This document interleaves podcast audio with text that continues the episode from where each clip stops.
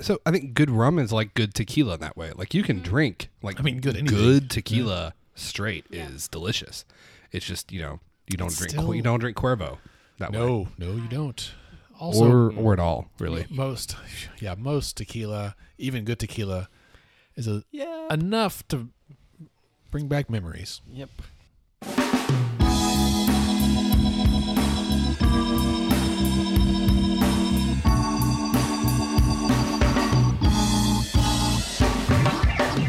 Hey everyone, and welcome to Let's Pod This. My name is Andy Moore. I'm one of your hosts, and I'm joined by Dr. Scott Melson. Hello, Scott. What's up, man? How are you? You know I've noticed a smell in the air this week. Is it nihilism again? Is that the It's the smell. It's the smell of being a top ten state. Ah, That's what. that's what being top ten smells like. top ten? It's kind of fruity. It's a top ten smell. It's uh, fruity but somewhat pungent. Stings the nostrils. We- we're, we're also joined in Upper Room Studios by uh, Crystal Yosef. Welcome back, Crystal. Thank you. It's fun last time. Thought I'd come back. We missed you last week. I know. I don't know if you listened. Did you hear us? I did not. We spoke to you. Didn't listen to it. No. Well, we spoke to you, which you didn't listen. So Oh man. Okay. womp womp womp. Sorry. I don't think we talked about any Lifetime movies last week either. I know. No, we talked about uh, something else though. We got off the rails. Oh, a bunch somewhere. of Western movies. That's, Yes, that's, that's, what right. happened. That's right. Have you have you had a chance to watch an officer and a murderer? I have not. See, Oh, I'm okay, slacking. that's all right. I know. Was and uh, uh, crying through his Oh, uh, no. laughing through his tears is uh, Grant Hermes. Hello, Grant. Hello, good to be back. Welcome back to the podcast. I think a top ten state actually is, is a new car smell. I think it's like when, when you but you pull the, the pine tree fully out of the package. Is Right. that That's that's, right. what Not, that is? not not used halfway as out. directed. okay. That's right. I my my first vehicle was a 1984 Pontiac Bonneville that I inherited from my grandparents, and uh, they did not have pine trees. As one gets a Bonneville. Right. Yeah, that's the only way they come. They're only sold to senior citizens. But my grandma would soak a uh, a cotton ball in like vanilla extract, and there was a couple of dozen of those under the seat. And uh, A couple of dozen. yeah, Was, was well, your nickname just like Doughboy? Because he just Pillsbury Doughboy. That's all I would think of every time he rolled up. really, Yeah.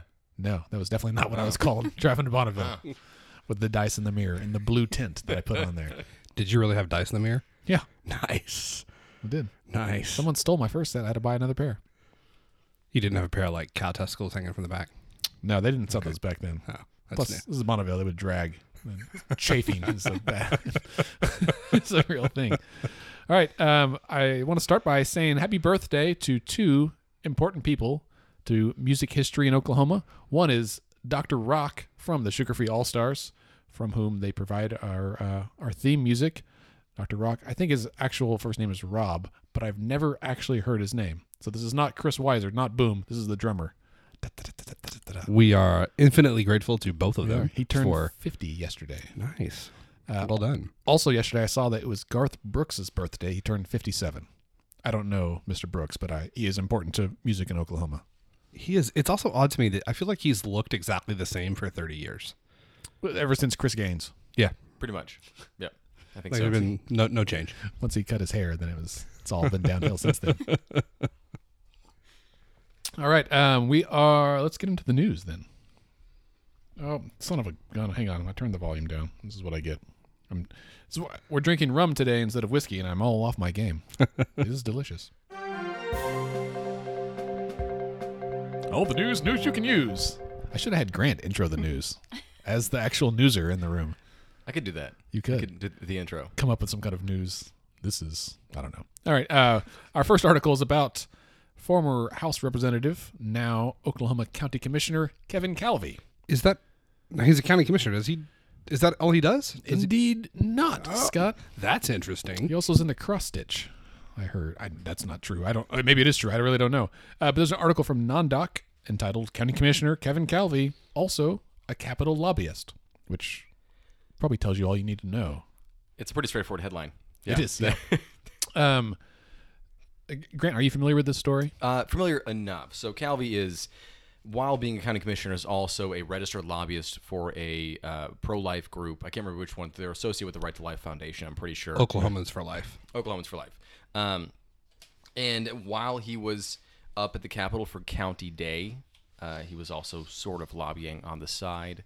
He says not in any real official capacity, but once you're a registered lobbyist, isn't that kind of always the case? Right. Whether you're I Like, well, he said a lot of things. He was like, I mean, I'm not doing it. I mean, I'm definitely not. He also doing said he was a citizen at one point, which isn't true if you're an elected official. At no point are you back to being a normal citizen after you've been elected to any position.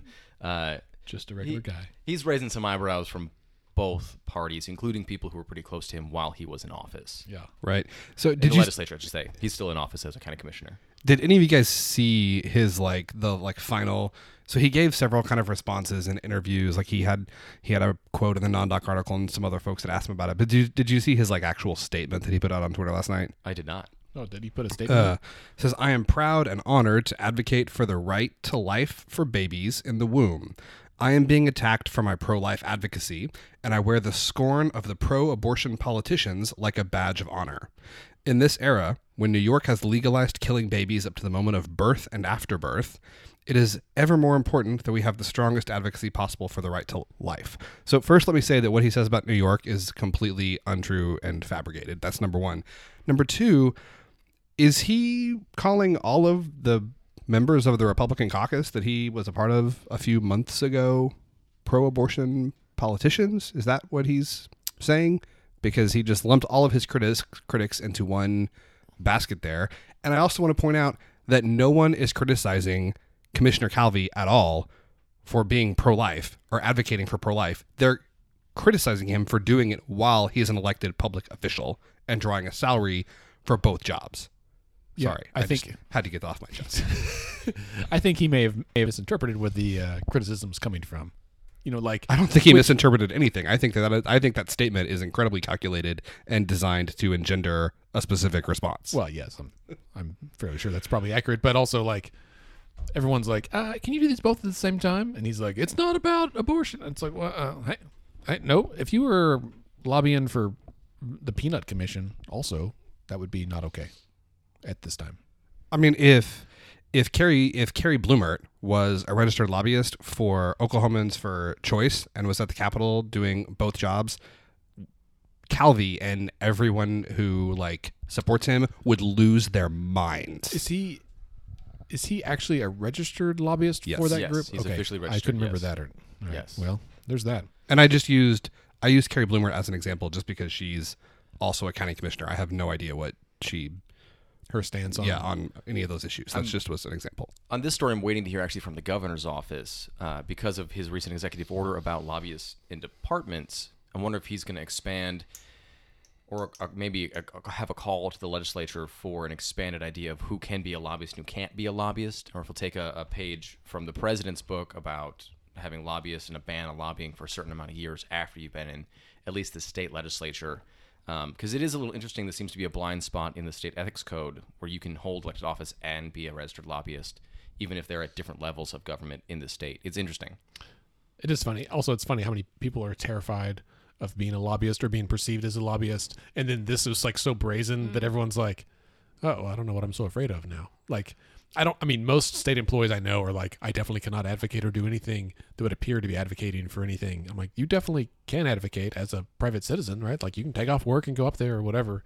And Calvey just like walks in, like, "Look at me, I'm doing both right now." He's obviously not concerned about being reelected or worried about being voted out. I think you should only be allowed to do this if you wear a fake mustache during one of the one, one of the of the- personas, like At the least- At glasses. least try. Yeah, Yeah, to just- differentiate in some Right. capacity. That's right. Hello, my name is Curtis Halvey. I'm here on behalf of yeah. Devin Halvey. I mean, he, he he makes hundred and five thousand dollars um to be a county commissioner, which is perfectly appropriate because it is a huge job that probably requires at least forty hours a week. So, yeah, Also, is it a representation problem? Not everybody in his, you know, are they wards in the county? I can't. They're Districts. districts, yeah. Not everybody in his district may feel the same way he feels about abortion.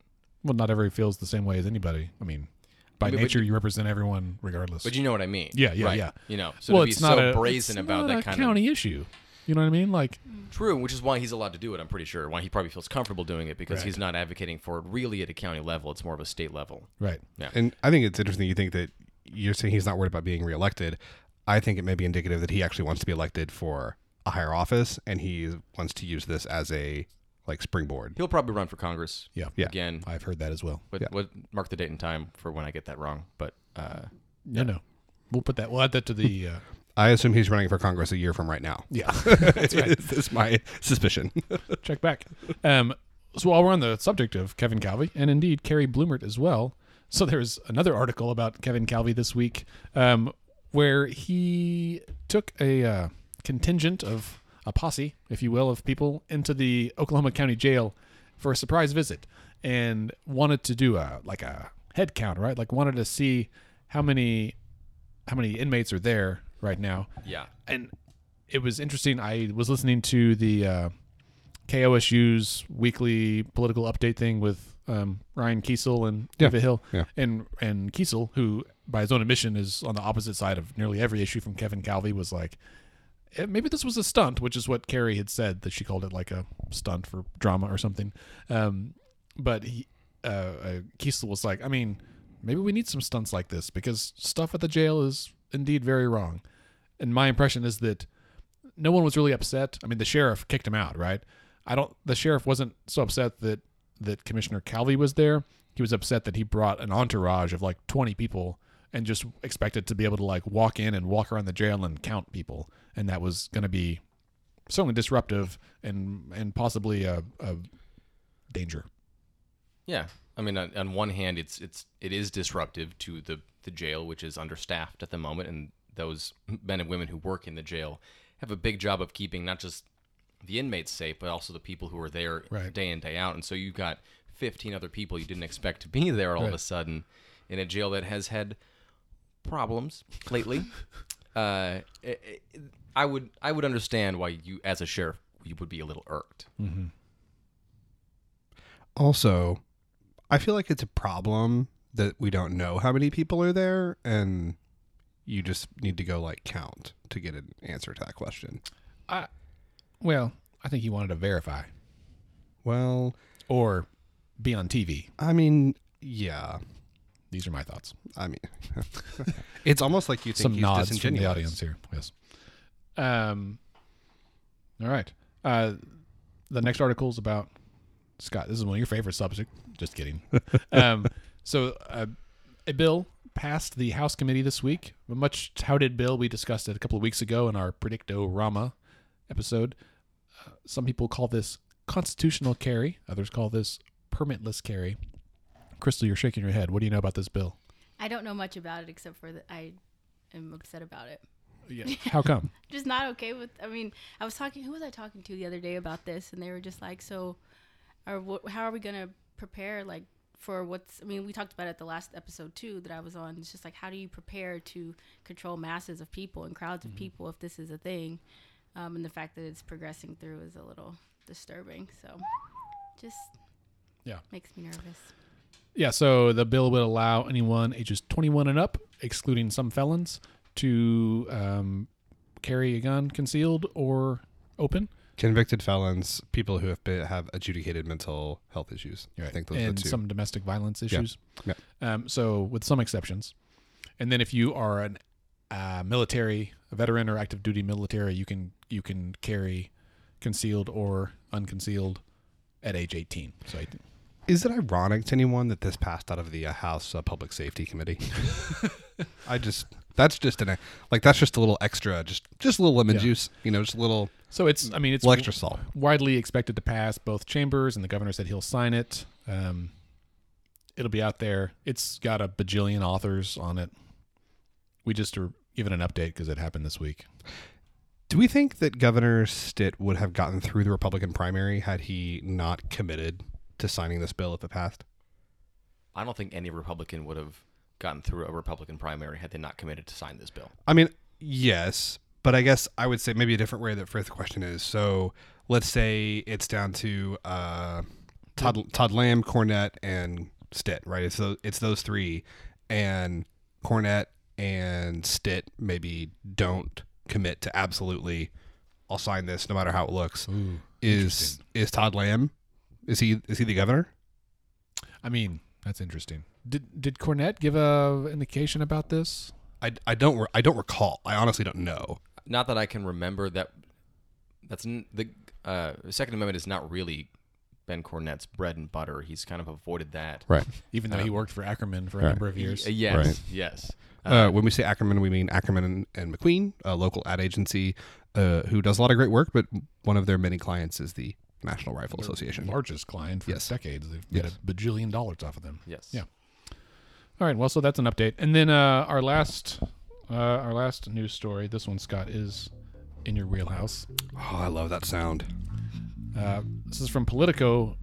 Scott Pruitt. Legal fundraising started months before his exit. The saga continues. Well, you you texted this to me and said Pruitt is the gift that keeps on giving. And while we recognize he is not currently a member of the Oklahoma government or the federal government, for that matter, I think just for historical reasons, we like to give updates on his employment status. Indeed, indeed. Uh, now, this is not actually an employment update, but uh, former Commissioner, former Attorney General Scott Pruitt uh, started raising money for his legal defense fund uh, at least two months before he resigned. Uh, there was a, a, a lady named Diane Hendricks, who was a billionaire from Wisconsin, actually donated to the Scott Pruitt Legal Expenses Trust on April 24th. It's a it's a trust, so they made like a friggin' nonprofit for his. Do you have a trust for your legal defense fund? uh, not not yet. How many?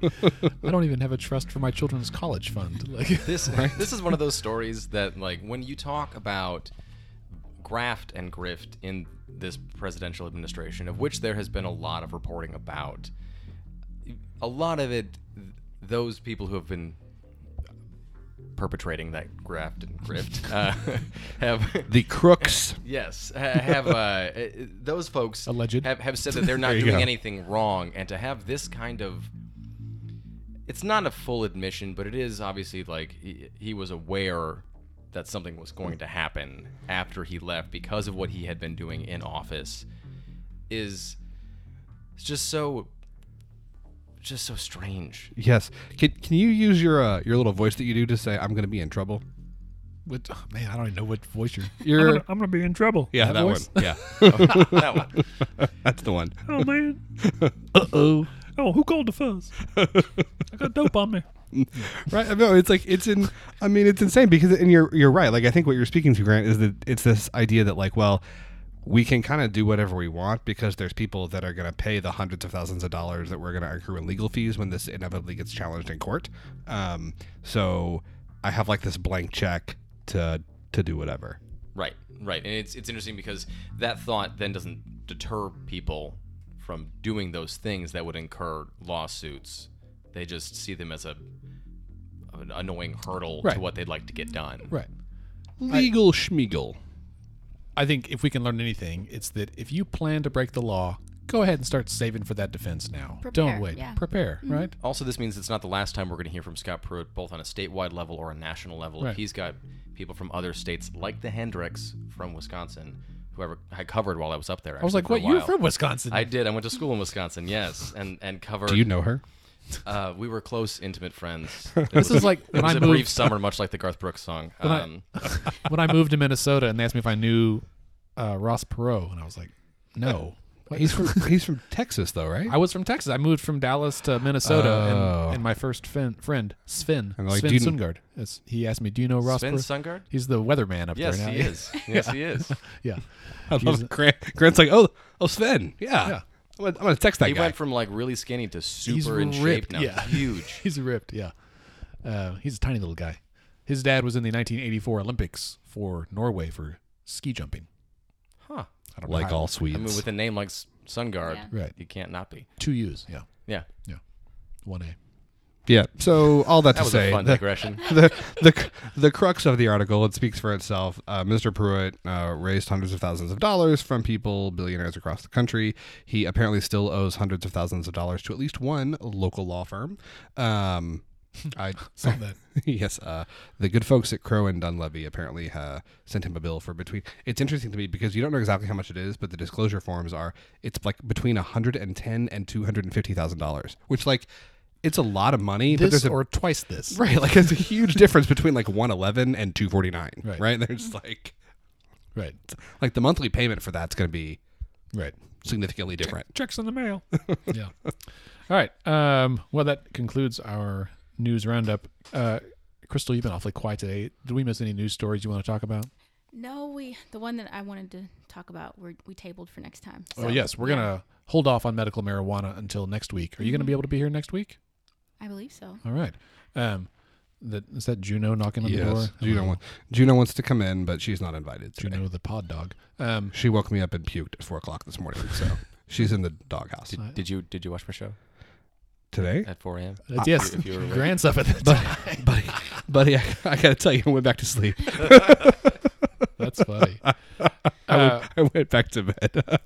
just Sorry, man. I would too. I would too. not even dog puke is enough to make Scott watch your show. All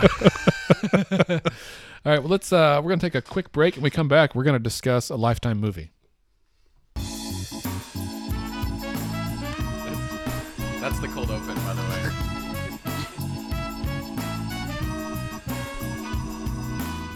All right, we're back. That wasn't actually a break. You can hear us talk through the music. Um Eh, we'll cut it. That's right. we, uh, as promised, because we received some feedback that people like the, the digression into Lifetime movies two weeks ago.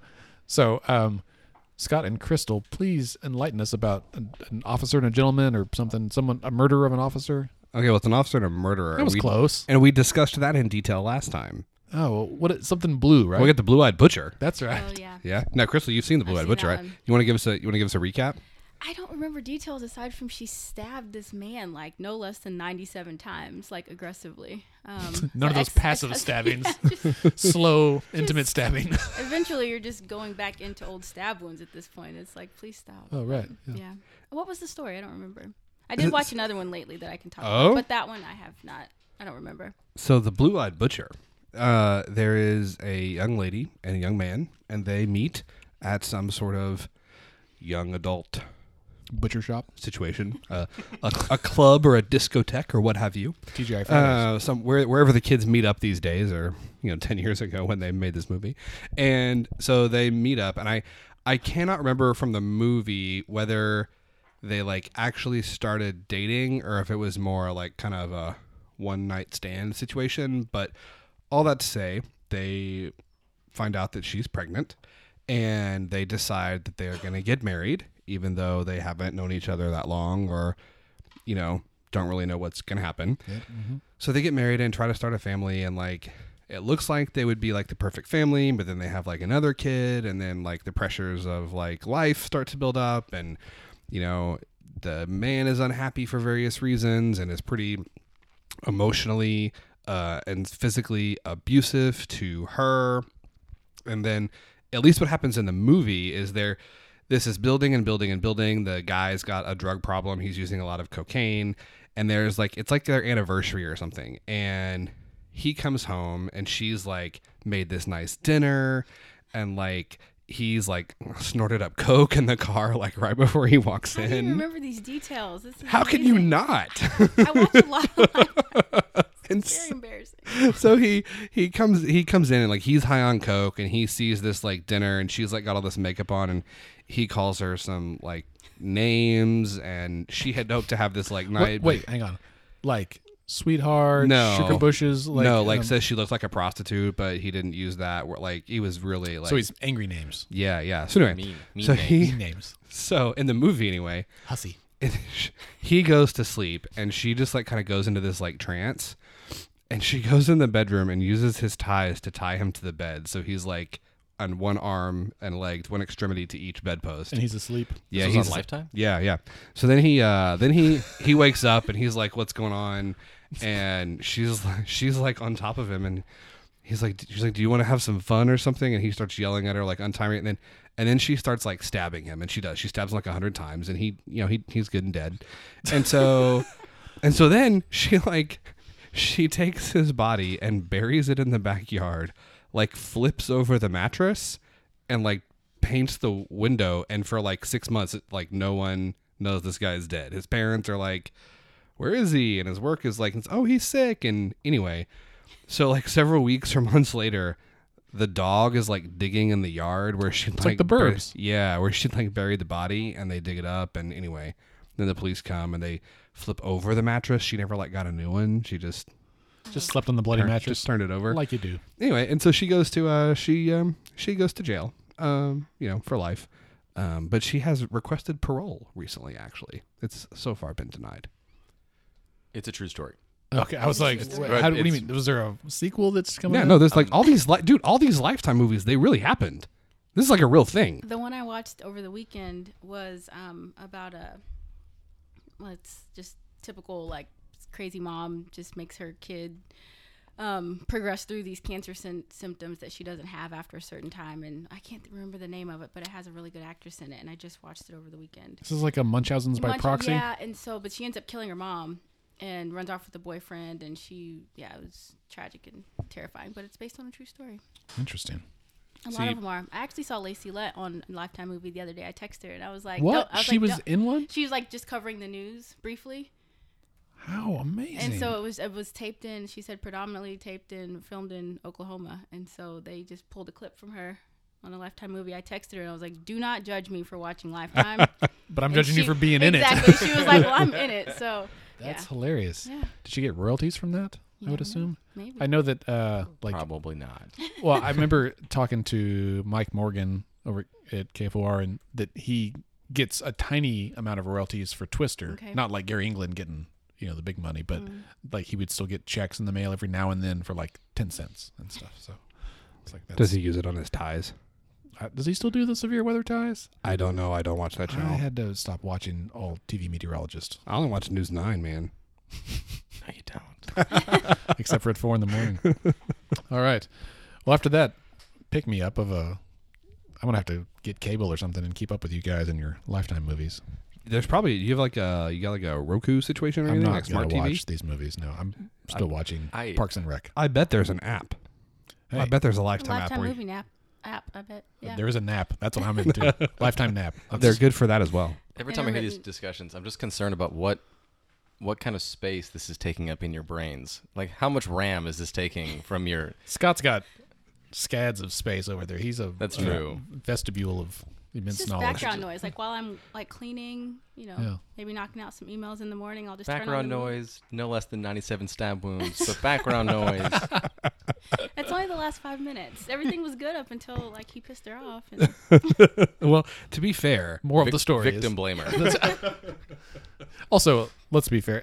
I don't know about you guys, but I sleep reasonably hard, not too hard, not too light. But if someone was slowly tying all of my appendages to the bed, I might wake up at some point. but were you drunk and coming off of cocaine? No, I, you left that part of the story out. Uh, I I don't think I left that out. I tuned out that part of the story. so, all right. Well, let's uh, take another quick break of just music. No one say anything. And when we come back, we're going to discuss Governor Stitt's first State of the State address.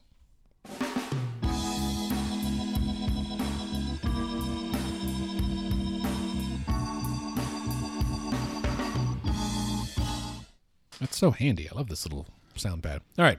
So this past Monday, the 4th, was Governor Stitt's first State of the State address at the state capitol, joint session of the Oklahoma legislature. Uh, I was there.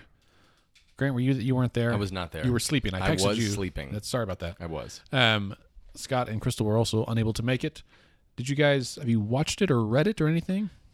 I listened. Like, You- oh, you were listening. That's right. We were on texting about it. Yeah. and then Twitter. What'd you think? It seemed hopeful. I was impressed. I retweeted a thing or two. I Hmm. was pleased. What stood out to you the most? Criminal um, justice reform, Right. and that was predominantly it for like ten minutes when I was in my car driving to a thing. Right. That's what I caught. A thing. Yeah. I've, I've since watched it several times, and I have read over the transcript several times. Uh, my initial pass, uh, it was inauguration speech part two. Mm-hmm. Uh, And he had said his inauguration speech was going to be light on policy, Yes. so he revealed a little bit more of the policy here. Yes, yes. Uh, and I also thought it was a, a, a pretty stark change from Mary Fallin, who had, who's a politician's politician, and uh, Kevin Stitt is not. Mm-hmm. Decidedly so. It, it was a it was a speech from a boardroom governor. He's a markedly better speaker than Governor Fallin. Dr- dramatically. I think most people would be. I think no matter who was going to win after Mary Fallin, I like Mary Fallin. Mm-hmm. Uh, she was always pleasant to me, but her strength was not public speaking. No, no, no. Her strength is interpersonal, like one on one. Absolutely. She's very affable. so Absolutely. yeah, Yes. yeah. Uh, but yeah, speaking, not so much. I I attended the State of the State the last two years. Um, so Fallin's last two there, and it and as Crystal said, this was markedly different, both in tone of like word choice and in certainly in vocal tone as well. Um, but it, I tweeted this. It felt to me a bit like a, uh, almost like a pep rally in there. Like there was a genuine excitement and like electricity in the air from everybody, like both sides of the aisle. Um, it seemed to me like there was broad agreement about most of what he said. Not all, but certainly most. Yeah, I think so. I think I think you're right. I watched most of it and I've since read through it several several times and I think I think you're right. I think there's definitely a sense of optimism and yeah, it's it's like yes, there's broad agreement. Like he says here, Oklahomans want three things: accountability, transparency, and results.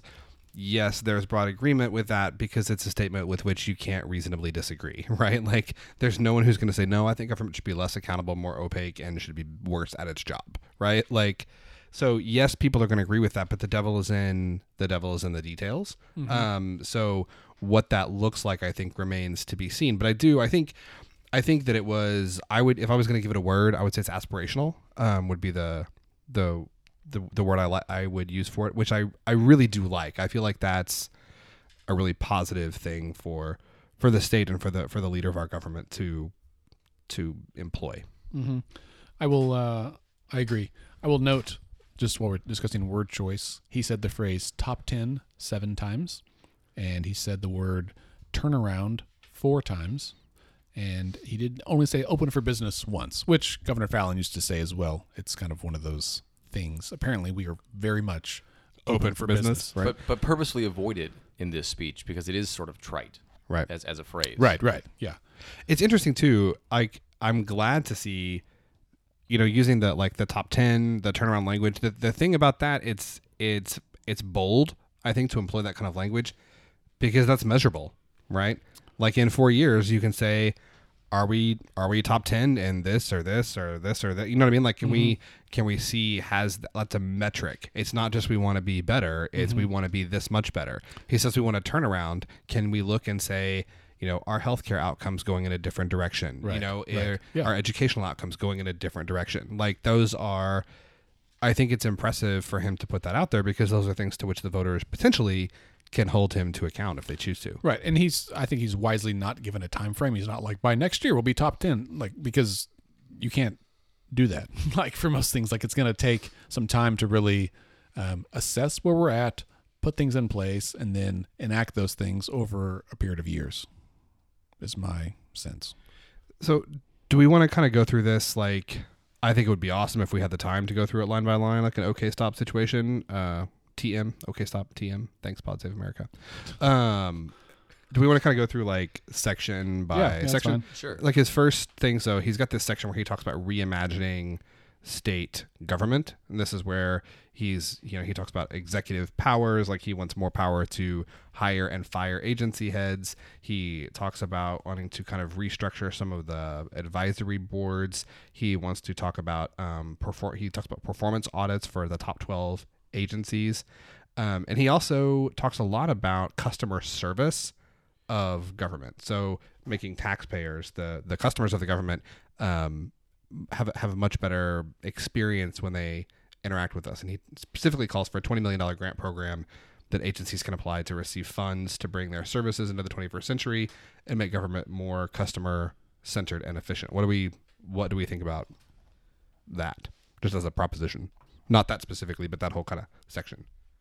Um, I thought that was great. I think I texted you that excerpt um, when we were reading it um, because it um, it was such a uh, interesting paragraph. So the he mentions the twenty million dollar grant, and then the next paragraph um, of it, and you can read. I've got the full text on our blog uh, on let'sfixthisok.org slash blog. Um, but he says, imagine digital driver licenses that are real ID compliant. Imagine titles available electronically. Imagine one site to obtain occupational licenses and one site to pay taxes. It's time to get it done. Um, so certainly we've been talking about real ID forever, I think, um, and we still won't get real ID compliant licenses until next year. Um, but the idea that that and his um his folks uh Junk no and Ostrowe uh they were on political state last week. I think These are his like digital people, right? yeah digital transformation and something. Um, they have talked about like what if we had one portal, one app, one website, whatever for like all of the state services, and that would it will take us years to get there. But the fact that we're talking about it to me is exciting. Like, yeah, I would love to imagine these things that like you can get all this stuff in one place. I have an occupational license. I have to go. I have to do it on paper. Actually, I can't apply online. I have to do everything on paper, um, and write and write a check. It's like the one check I write a year I can do mine online, and I hate it every time. because it costs a lot of money. Well, that's part of it, yes, but it's also not like It's not easy. no. Not intuitive. It's not. It's onerous as a as a system. It's it, it could be it could be worse, but it could also be a lot better. Right, right. Well, we can't win them all. I think it'll be. Go ahead. Sorry, Grant. Oh no, I just I, I was gonna say like I, th- I thought there were interesting echoes of of presidential phrases Yes. in this. I mean, you get Ronald Reagan right up Yes. top. When the the government government does not create wealth, only the private sector can. That is almost a, straight a shot quote. from Yeah. from from the government isn't the solution. The government is the problem. Right. I like that he said that government doesn't create wealth, um, as opposed to the government doesn't create jobs. I will agree that the government does not create wealth, but whenever someone says the government doesn't create jobs, has never worked for the government or realized the amount of jobs that are created by onerous bureaucracies.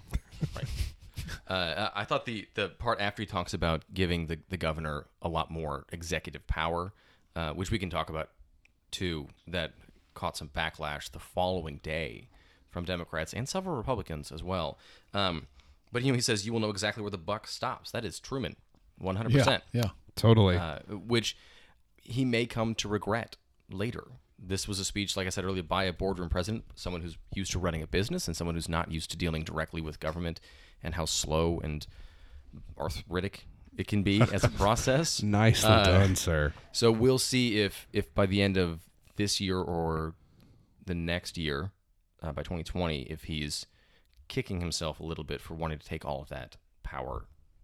Crystal, I've been. I will stop talking now. I've been no, talking way, please way do. too I mean, you report on it, and so I'm just I'm probably the most novice, just bystander in this whole piece of conversation. Um, and I have not read it, read up about it as much as I should have in, in between my my tweeting and my retweeting. So yeah, you guys carry on. I'll jump in when I need to. No, but the like following what people are saying on social media though Yeah. is that's a huge that's a huge part of this, right? Mm-hmm. Like that's where social media is where like I think the bulk of people it's where a lot of us get our news, especially young people.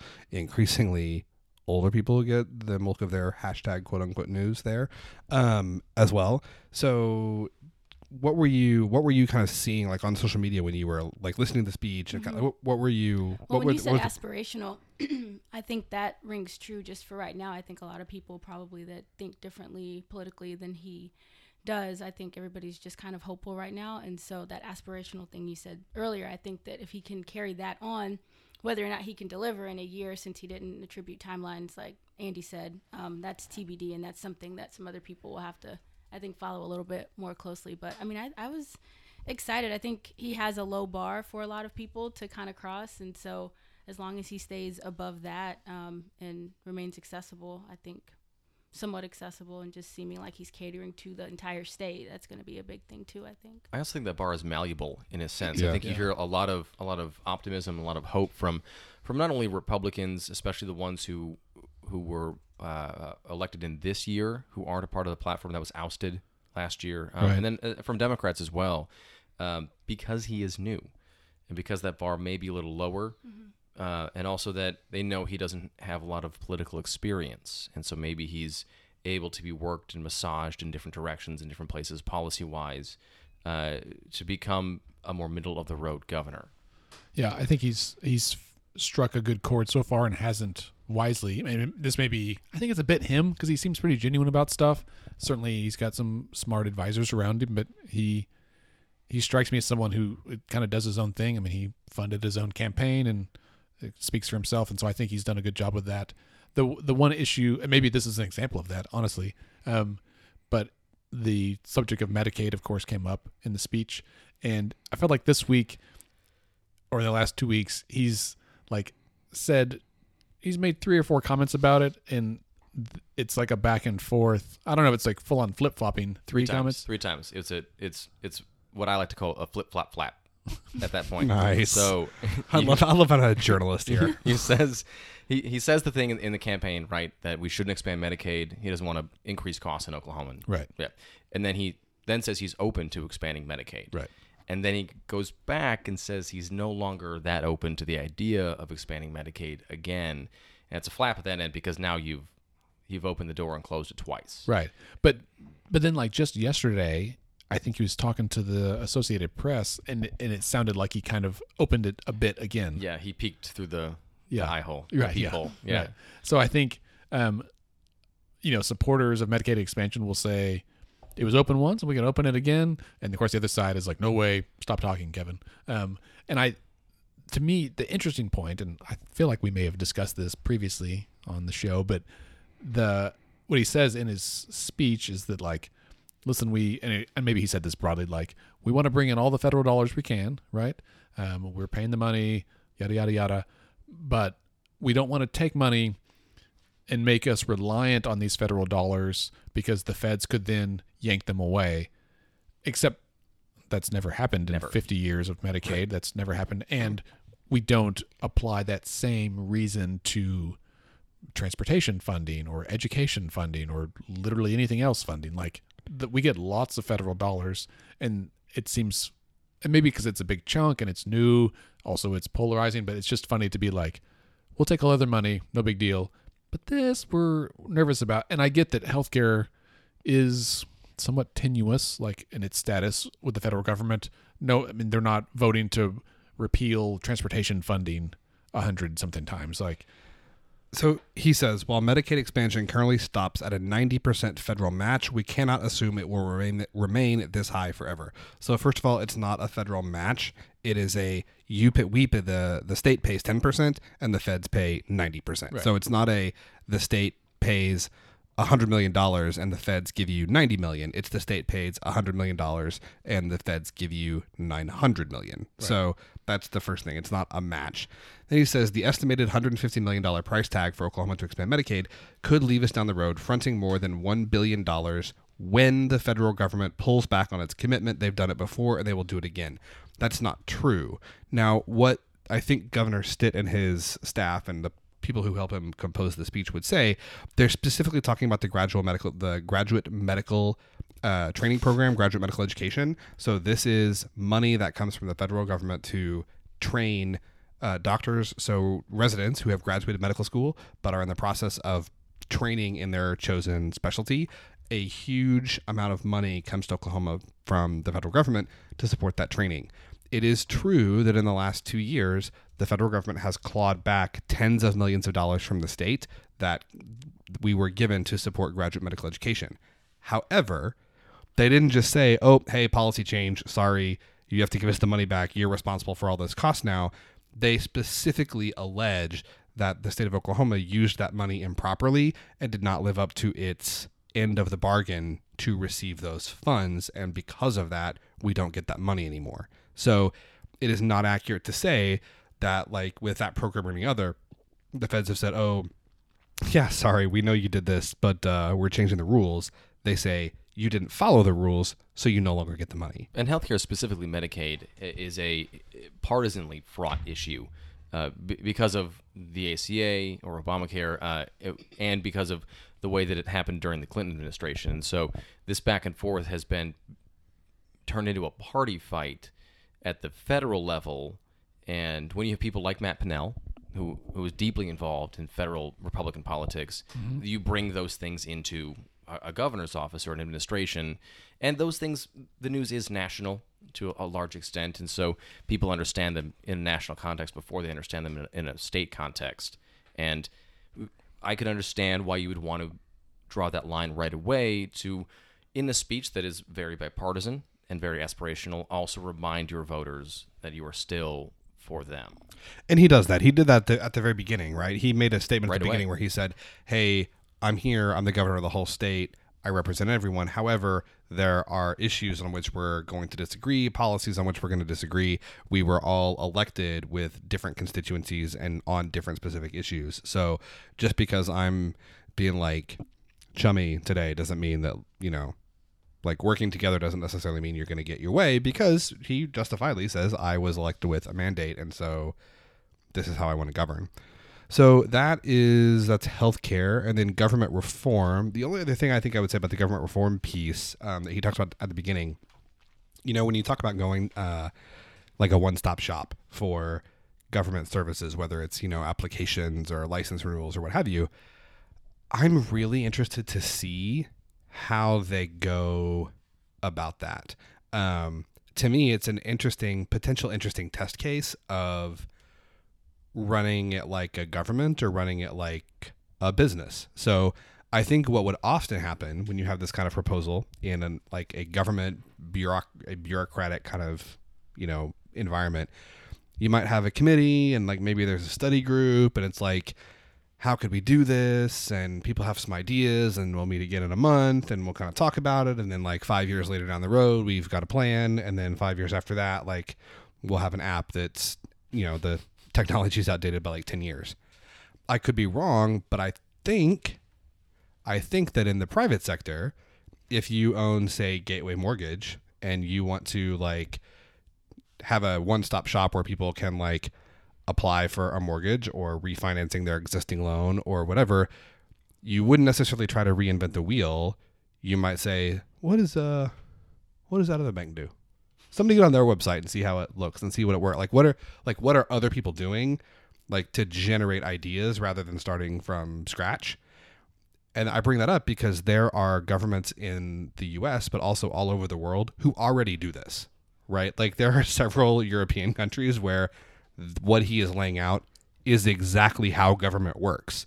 And to me, it would be instructive to like maybe look at those examples and see how do they do it? And he's done a bit of that already with hiring John Budd as the COO of the state, as well as as nominating him uh, to be the Secretary of Agency Accountability. And those positions are related. They're apparently different. I'm not quite sure how yet. Um, they are ambiguous. But I ended up talking to the COO of Tennessee a few weeks ago about how he does his job, and it is that thing. It is it is reducing the amount of time that you have this the back and forth, the bureaucracy that then that's often decried, mm-hmm. particularly by by the right. Um, and so that's what that position is supposed to eliminate is this thing that we don't have an app five years down the road that doesn't work because it's running on iOS 12 and we're on iOS 48. Right, right. I tweeted about there was a story on governing, um, which is like a, a I don't know how to describe it's a great it. magazine. It's, it's a great it's magazine. Online yeah, magazine. Yeah, about like government and often specifically like state and local government. Right, and about like good examples of how it could run or should run. Um, last year or year before last, about the COO position, and how states are moving to that, and I was like, oh, this makes total sense. And it was really about to get it, dig in, and to coordinate and make sure that agencies are talking to one another, because to help them not be quite so siloed. I thought was really helpful. So I'm excited that he formed this position. All right, so that's uh, government reform. We've hit healthcare education took up um, a big chunk uh, in the middle of the speech. Um, he talked about his commitment and his administra- his ad- administrations, his administration's commitment to public ed. Um, he talks about moving the needle on outcomes. We will set high standards. We will enact reforms. We will invest in the classroom. But first, we must continue our investment in the teacher uh, and he talks about relationship between students and teachers and that being really where you do that moving of the needle. He proposes a $1,200 pay raise per teacher. Uh, he also wants but, a. Sorry to jump in, but a $1,200 pay raise, but no additional classroom funding. Yes, so that's the thing. So twelve hundred dollar increase per teacher, a five million dollar uh, bonus recruitment program, uh, getting rid of standardized certification tests, uh, etc. Stabilize the funding of public education. He talks about um, reviewing and revising the funding formula, um, as well as maybe giving um, individual school districts the power to use. He didn't come out and say giving individual districts the power to use like ad valorem taxes and property taxes, but that's but that's what he means, which is interesting since that just got voted down as a state question in November.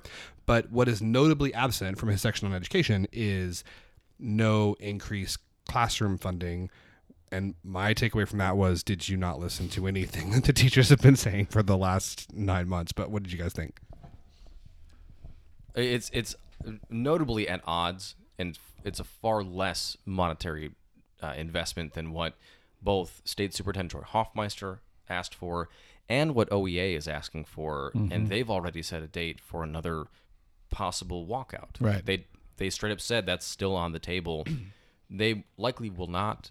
That's probably not going to be a great political look for them. No. Um, but, it depends on how things get this year. Yeah, and That's April second, by the way, is their their day of Good protest, day of advocacy. good to what they're know. calling it. And uh, yeah, and that's a smart way to frame it, right? Dave advocacy. Um, OEA is. I feel like they miss as often as they hit with some of their political efforts. Um, I mean, I know some of the folks over there, and I think they're good people, but and I get some of this is difficult, but they've got to be aware they're in a bad spot. This is the truth because they've got to at least threaten it, but also like calling their bluff seems like an easy thing to do. We're like because they have stand to lose a lot if they if it's done wrong, and they did get a lot last year. They definitely still need classroom funding, and and uh, teachers said last year like you know I'd like a raise for sure, but also don't forget the classroom funding because you may give me a raise, but I'm still sending a spending a huge chunk of my money on supplies for my classroom and and trying to meet the needs of my students, and so you've really got to do both. I mean, this was this was one of his campaign promises. Is was was that to to uh, shift the funding at the state level to the local district level, and he got some pushback for that during the campaign, particularly from Edmondson, but also um, among education-minded Republicans and new, you know, newly or soon to be sworn in Right. members. So But I mean, I, do you think that's because he has he lives in a urban area? Like I th- I think about this a lot.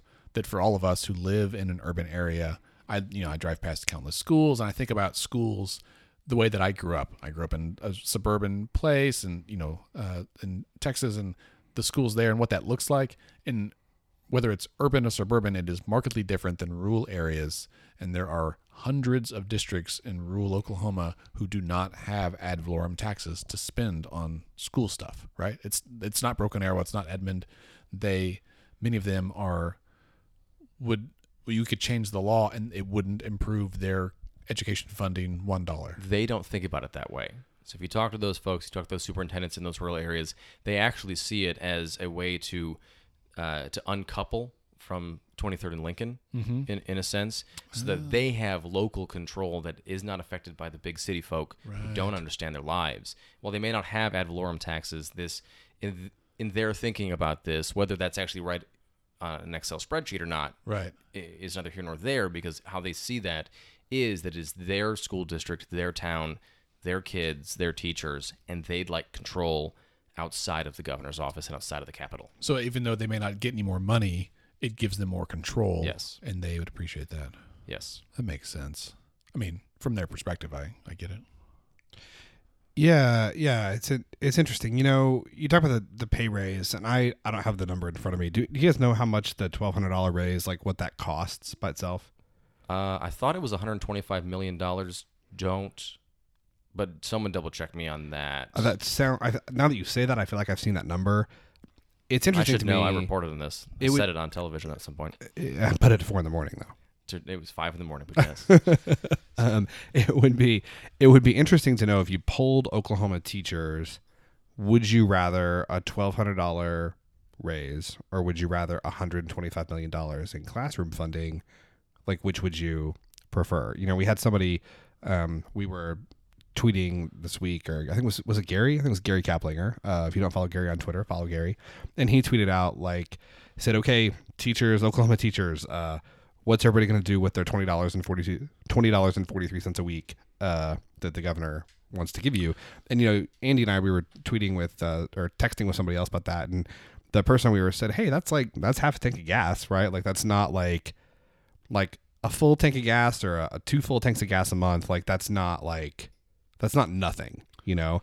But I am I, I think it'd be really interesting to see what teachers would prefer because the teachers I talk to, I think by and large, would prefer those that injection of funding into the classroom. The other thing, I think that there's been some so much the reason part of the reason there's been so much pushback on this kind of local local control or enhanced local control, whatever you want to call it.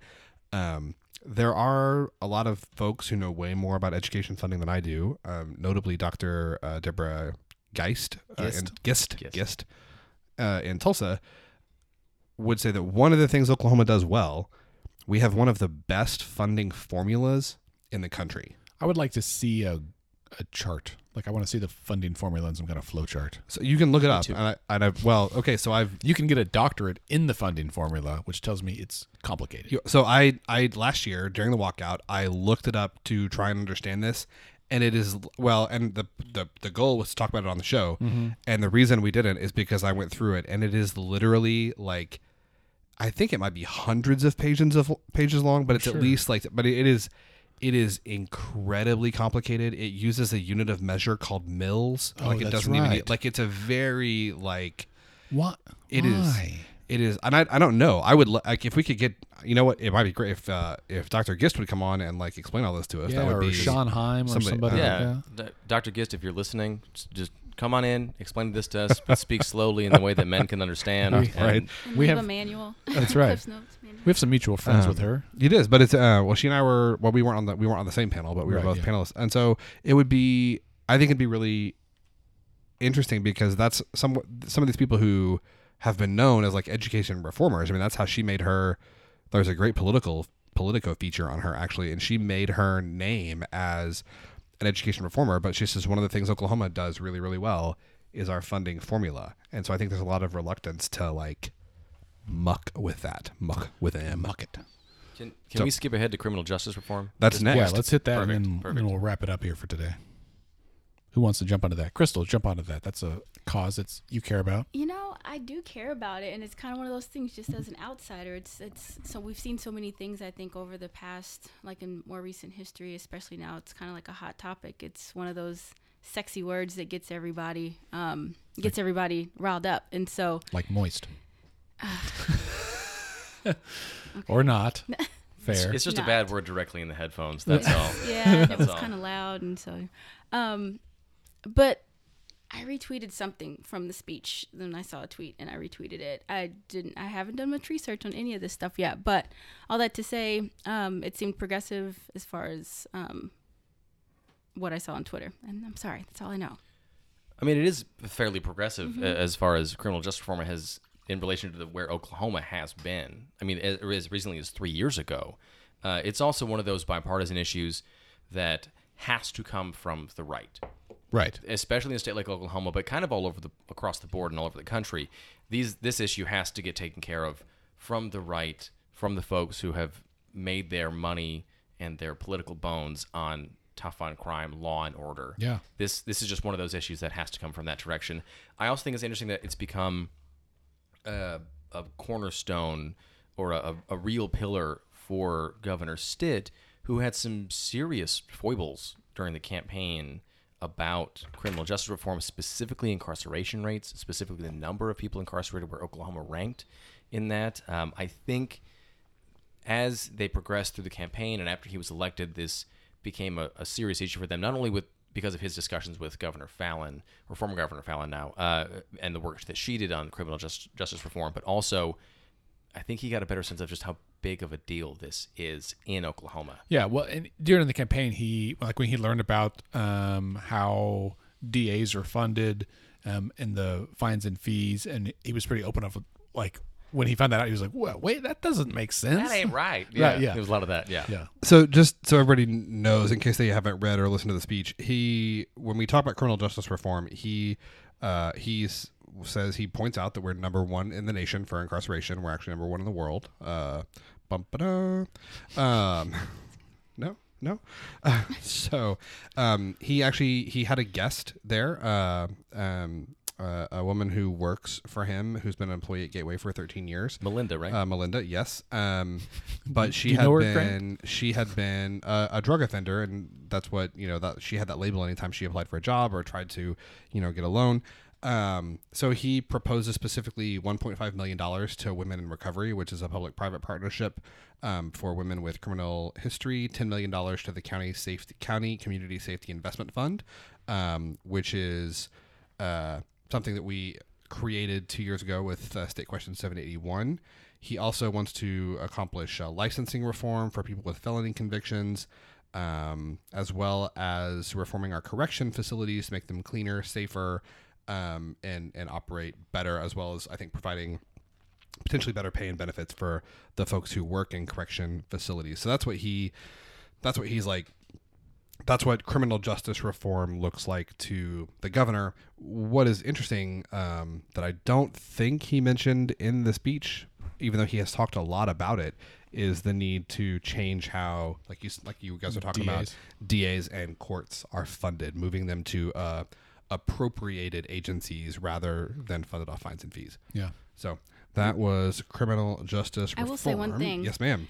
I did like he really humanized Melinda. I was listening. I heard that in the car, Yeah. and just the opener for that, um, just the way he opened, just take a moment to reimagine. Like that's again like very progressive. I enjoyed hearing that. But then the way he talked about her, and I'm sure I know it's like writers and everything, but um, she you could kind of see her without seeing her through like the radio. I I felt like really moved by that. That's really good feedback. I mean, I was there, and so I could see her. Mm-hmm. But to to for you to say that you could theoret or you know see And it was her funny because I didn't see a race. Like I didn't know what what her race was. I Sure. didn't know what her age was. I had no Yeah. idea. But just the way he opened that up, it's like you could imagine it being anybody you see on the street or somebody you've encountered if you volunteered. So Yeah, he. I will say that um, during the speech there was two or three people that he highlighted like that, where he told their story, Mm-hmm.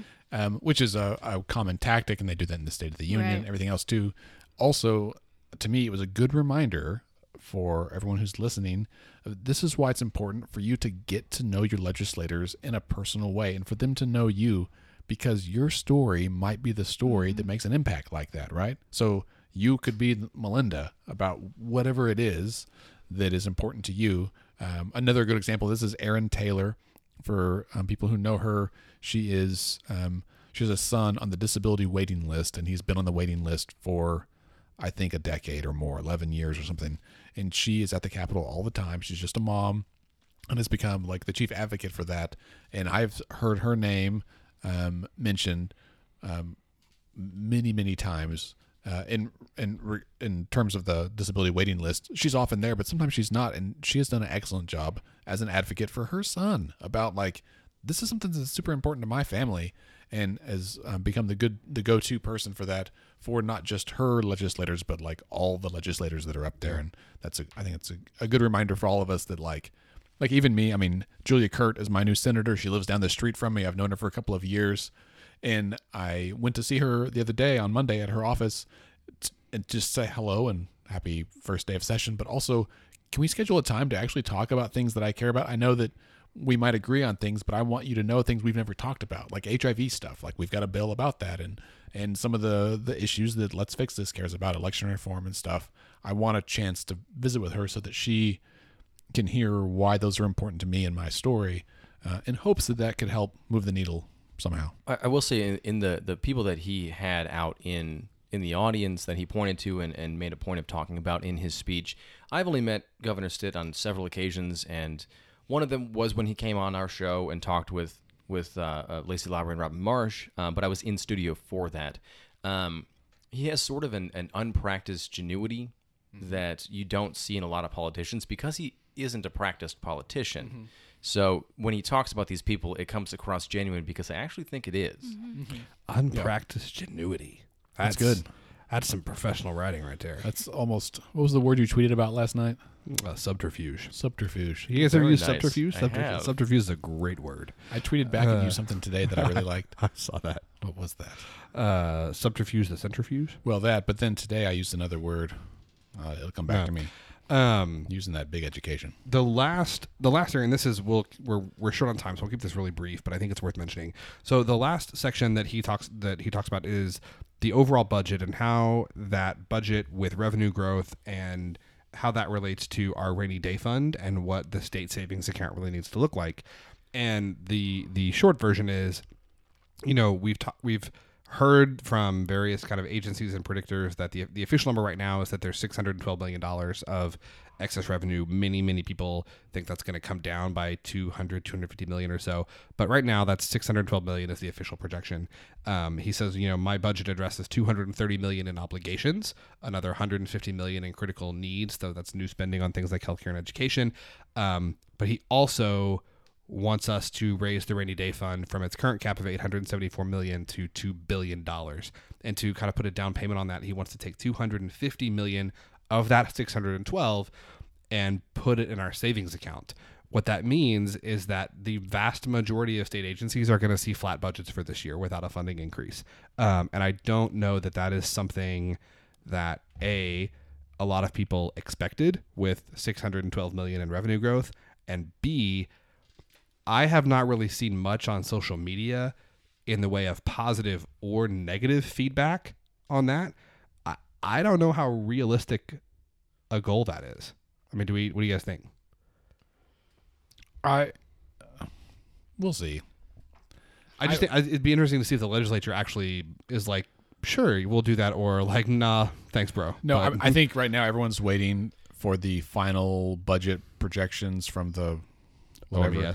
Yeah. Also, if I mean, just this week, this morning, I was listening to Marketplace on NPR, and they were talking about OPEC and the NOPEC law at the federal level, and there's a chance that something nothing to do with Oklahoma, right? Like Congress could vote on this NOPEC thing, and OPEC could file back and like raise prices or cut production or something, and that would in some way help Oklahoma oil companies, and we might see this boon of oil money come in that we don't expect because of something that happens thousands of miles away. I don't know. Or OPEC could increase increase production and They could live run with, prices down. Yeah, live with thirty dollar oil, and Right.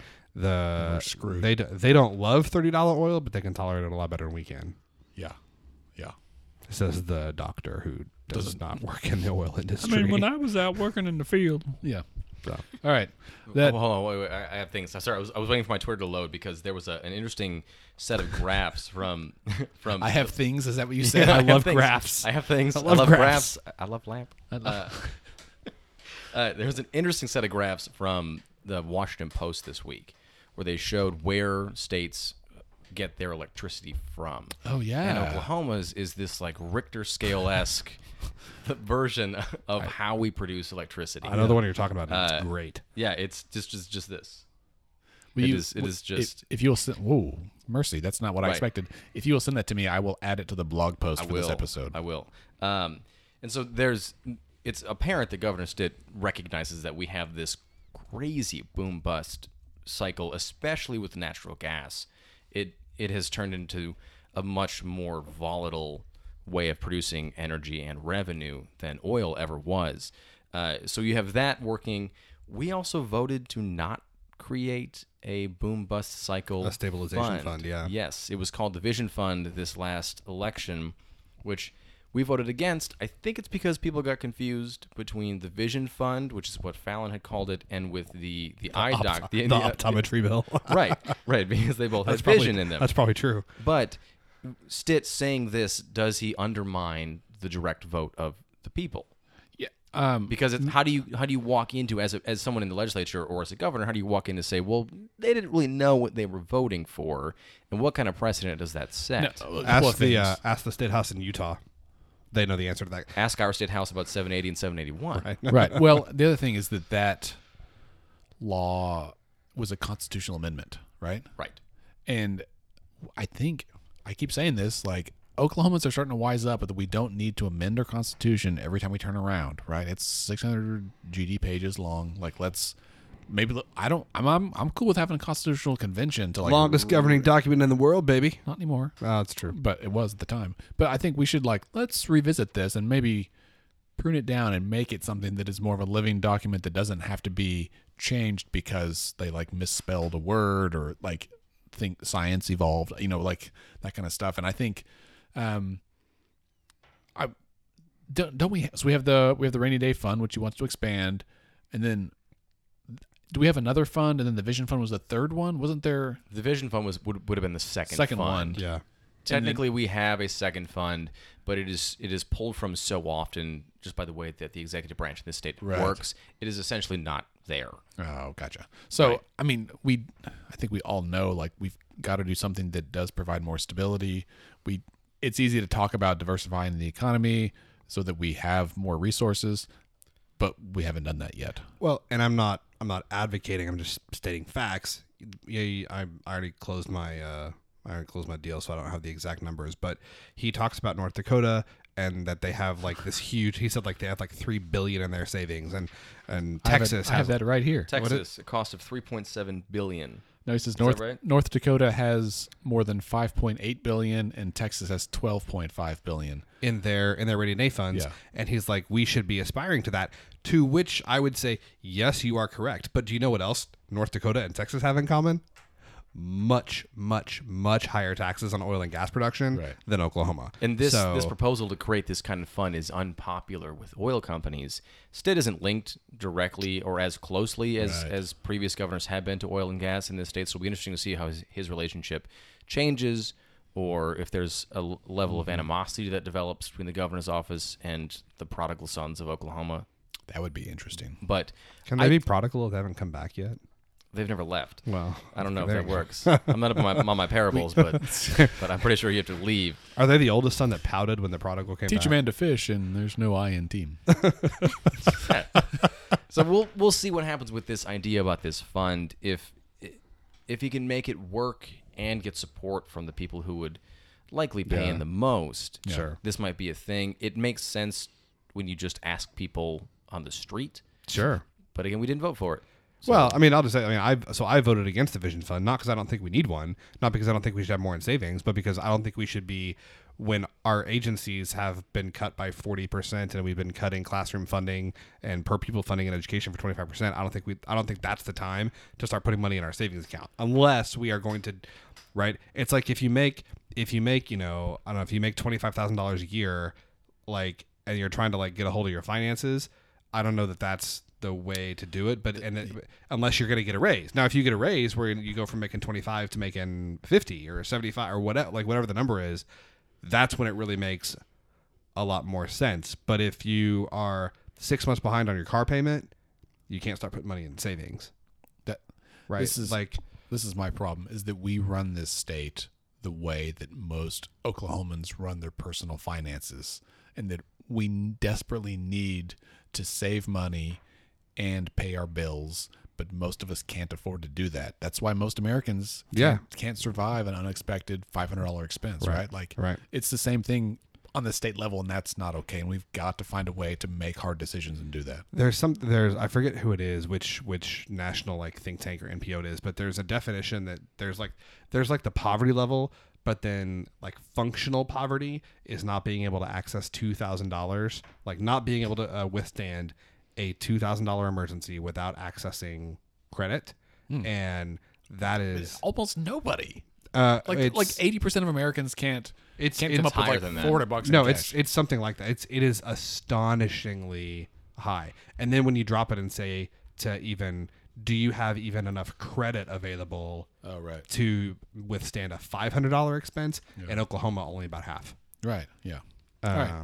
So can we, as we wrap up, can we say we usually drink whiskey here on the show? We're drinking rum today. Can We we, can we say Who it's from? who it's from? It's Please. uh Can local. uh, Cri- you want to tell us Let about this, Crystal? Yeah. So, um, Obahoshi is a new inland style rum from Prairie Wolf. The bottle is not, if you look at the label, it does not look like the Prairie Wolf label that you're used to. And actually, the one you're probably used to changed in May. So, there is a second label you should be on the lookout for now. It's, It's the be- it's Obahoshi. It's, beautiful. beautiful. Yeah, it's it's got a really artistic vibe to it. A local um, design house here in Oklahoma City, Cooper House, designed it for us. Um, I Oh, do the PR out. for Obahoshi. Nice. Shout out to Aaron Shout and Tim to- Cooper. Is Exactly. that a rabbit on the label? Is that what that is? Yeah, so there's a wolf and a rabbit. The wolf, Obahoshi means It's a wolf. dingo. And wrong, wrong indigenous culture, mate. so quietly, it's not. it's wrong indigenous culture. um, so um, Obahoshi means wolf in the Seminole language, and Oh. so um, the Prairie Wolf guys source all of their sorghum from the Seminole Nation, and so they have a great partnership with them. Sorghum is in the wheat family, right? I thought it was in the a sugar sugar cane family. family. I don't Sugar. know. I'm just throwing it out. You guys were slow to correct me, so yeah, sugar cane. It's a- We wanted to agree, and I don't think that's true. right. Yeah. I don't know. But yeah, so it's out and about now. It's been on the mar- it's been on the shelf since October. Just a bunch of city slickers, the four of us. Right. It is. It is. It's the more food premium podcast. product from Prairie Wolf. Next Well, week, uh, let's discuss recipes. I mean, it's it's it's delicious. It's got a. It's not too dark. It's got a nice color to it. It's got a nice finish. Um, sweet but not overpowering. Not overpowering. Poweringly so. Um, really excellent. So if you have not checked out the oboshi, check it out. it's not your daddy's rum. Whatever your dad. Did your dad drink rum? No. I've seen my dad drink twice in my entire life. All right. Um, well, that brings us to the end of the show. My grandpa drank four roses. Really? Well, we had that a while back. I just finished that. Are all four of us going to be back next week? Is that I think so. Yes. Yeah. Let's do Sounds it. good. all right? Yeah. Scott, Beautiful. thanks for being here. Thanks for letting us Man. be in your house. The smell of top ten is in the air. Indeed. Grant, thank you. Thank you. Crystal, Thank you, sir. thanks for being here. Don't forget to subscribe and rate Let's Pod This on Apple Podcasts because, well, that helps other folks discover us and become better informed. Remember, you can connect with us on Twitter and Instagram at Let's Fix This Okay. At is, or excuse me, Scott is at SC Melson. I'm at Andy OKC Grant. I am at Grant Hermes KWTV. At Crystal Dawit. Dawit. Uh, and our website is Let's Fix This let'sfixthisok.org. Uh, sign up for our newsletter, read our blog, and find resources and details about upcoming events. Speaking of which, this Sunday, February 10th, is our first West Wing watch party, 3 p.m. at the Tower Theater. It's free. Come on down. Um, next Tuesday, February 12th, is an election in many counties, including Oklahoma County, Oklahoma City. You've got four wards of city council up for election. Please go vote this Tuesday, February 12th. And uh, our first Capitol Day will be November, or excuse me, February 21st at state capitol. Let's Fix This is a nonpartisan nonprofit organization who strives to educate and equip all Oklahomans to engage with your government in meaningful ways. We make politics cool. Right, Scott? Scott says yes, doesn't have a microphone. Yes, Excellent. Uh, we encourage you to get involved any way you can. Come to the Capitol today. And remember, decisions are made by those who show up. Have a great week.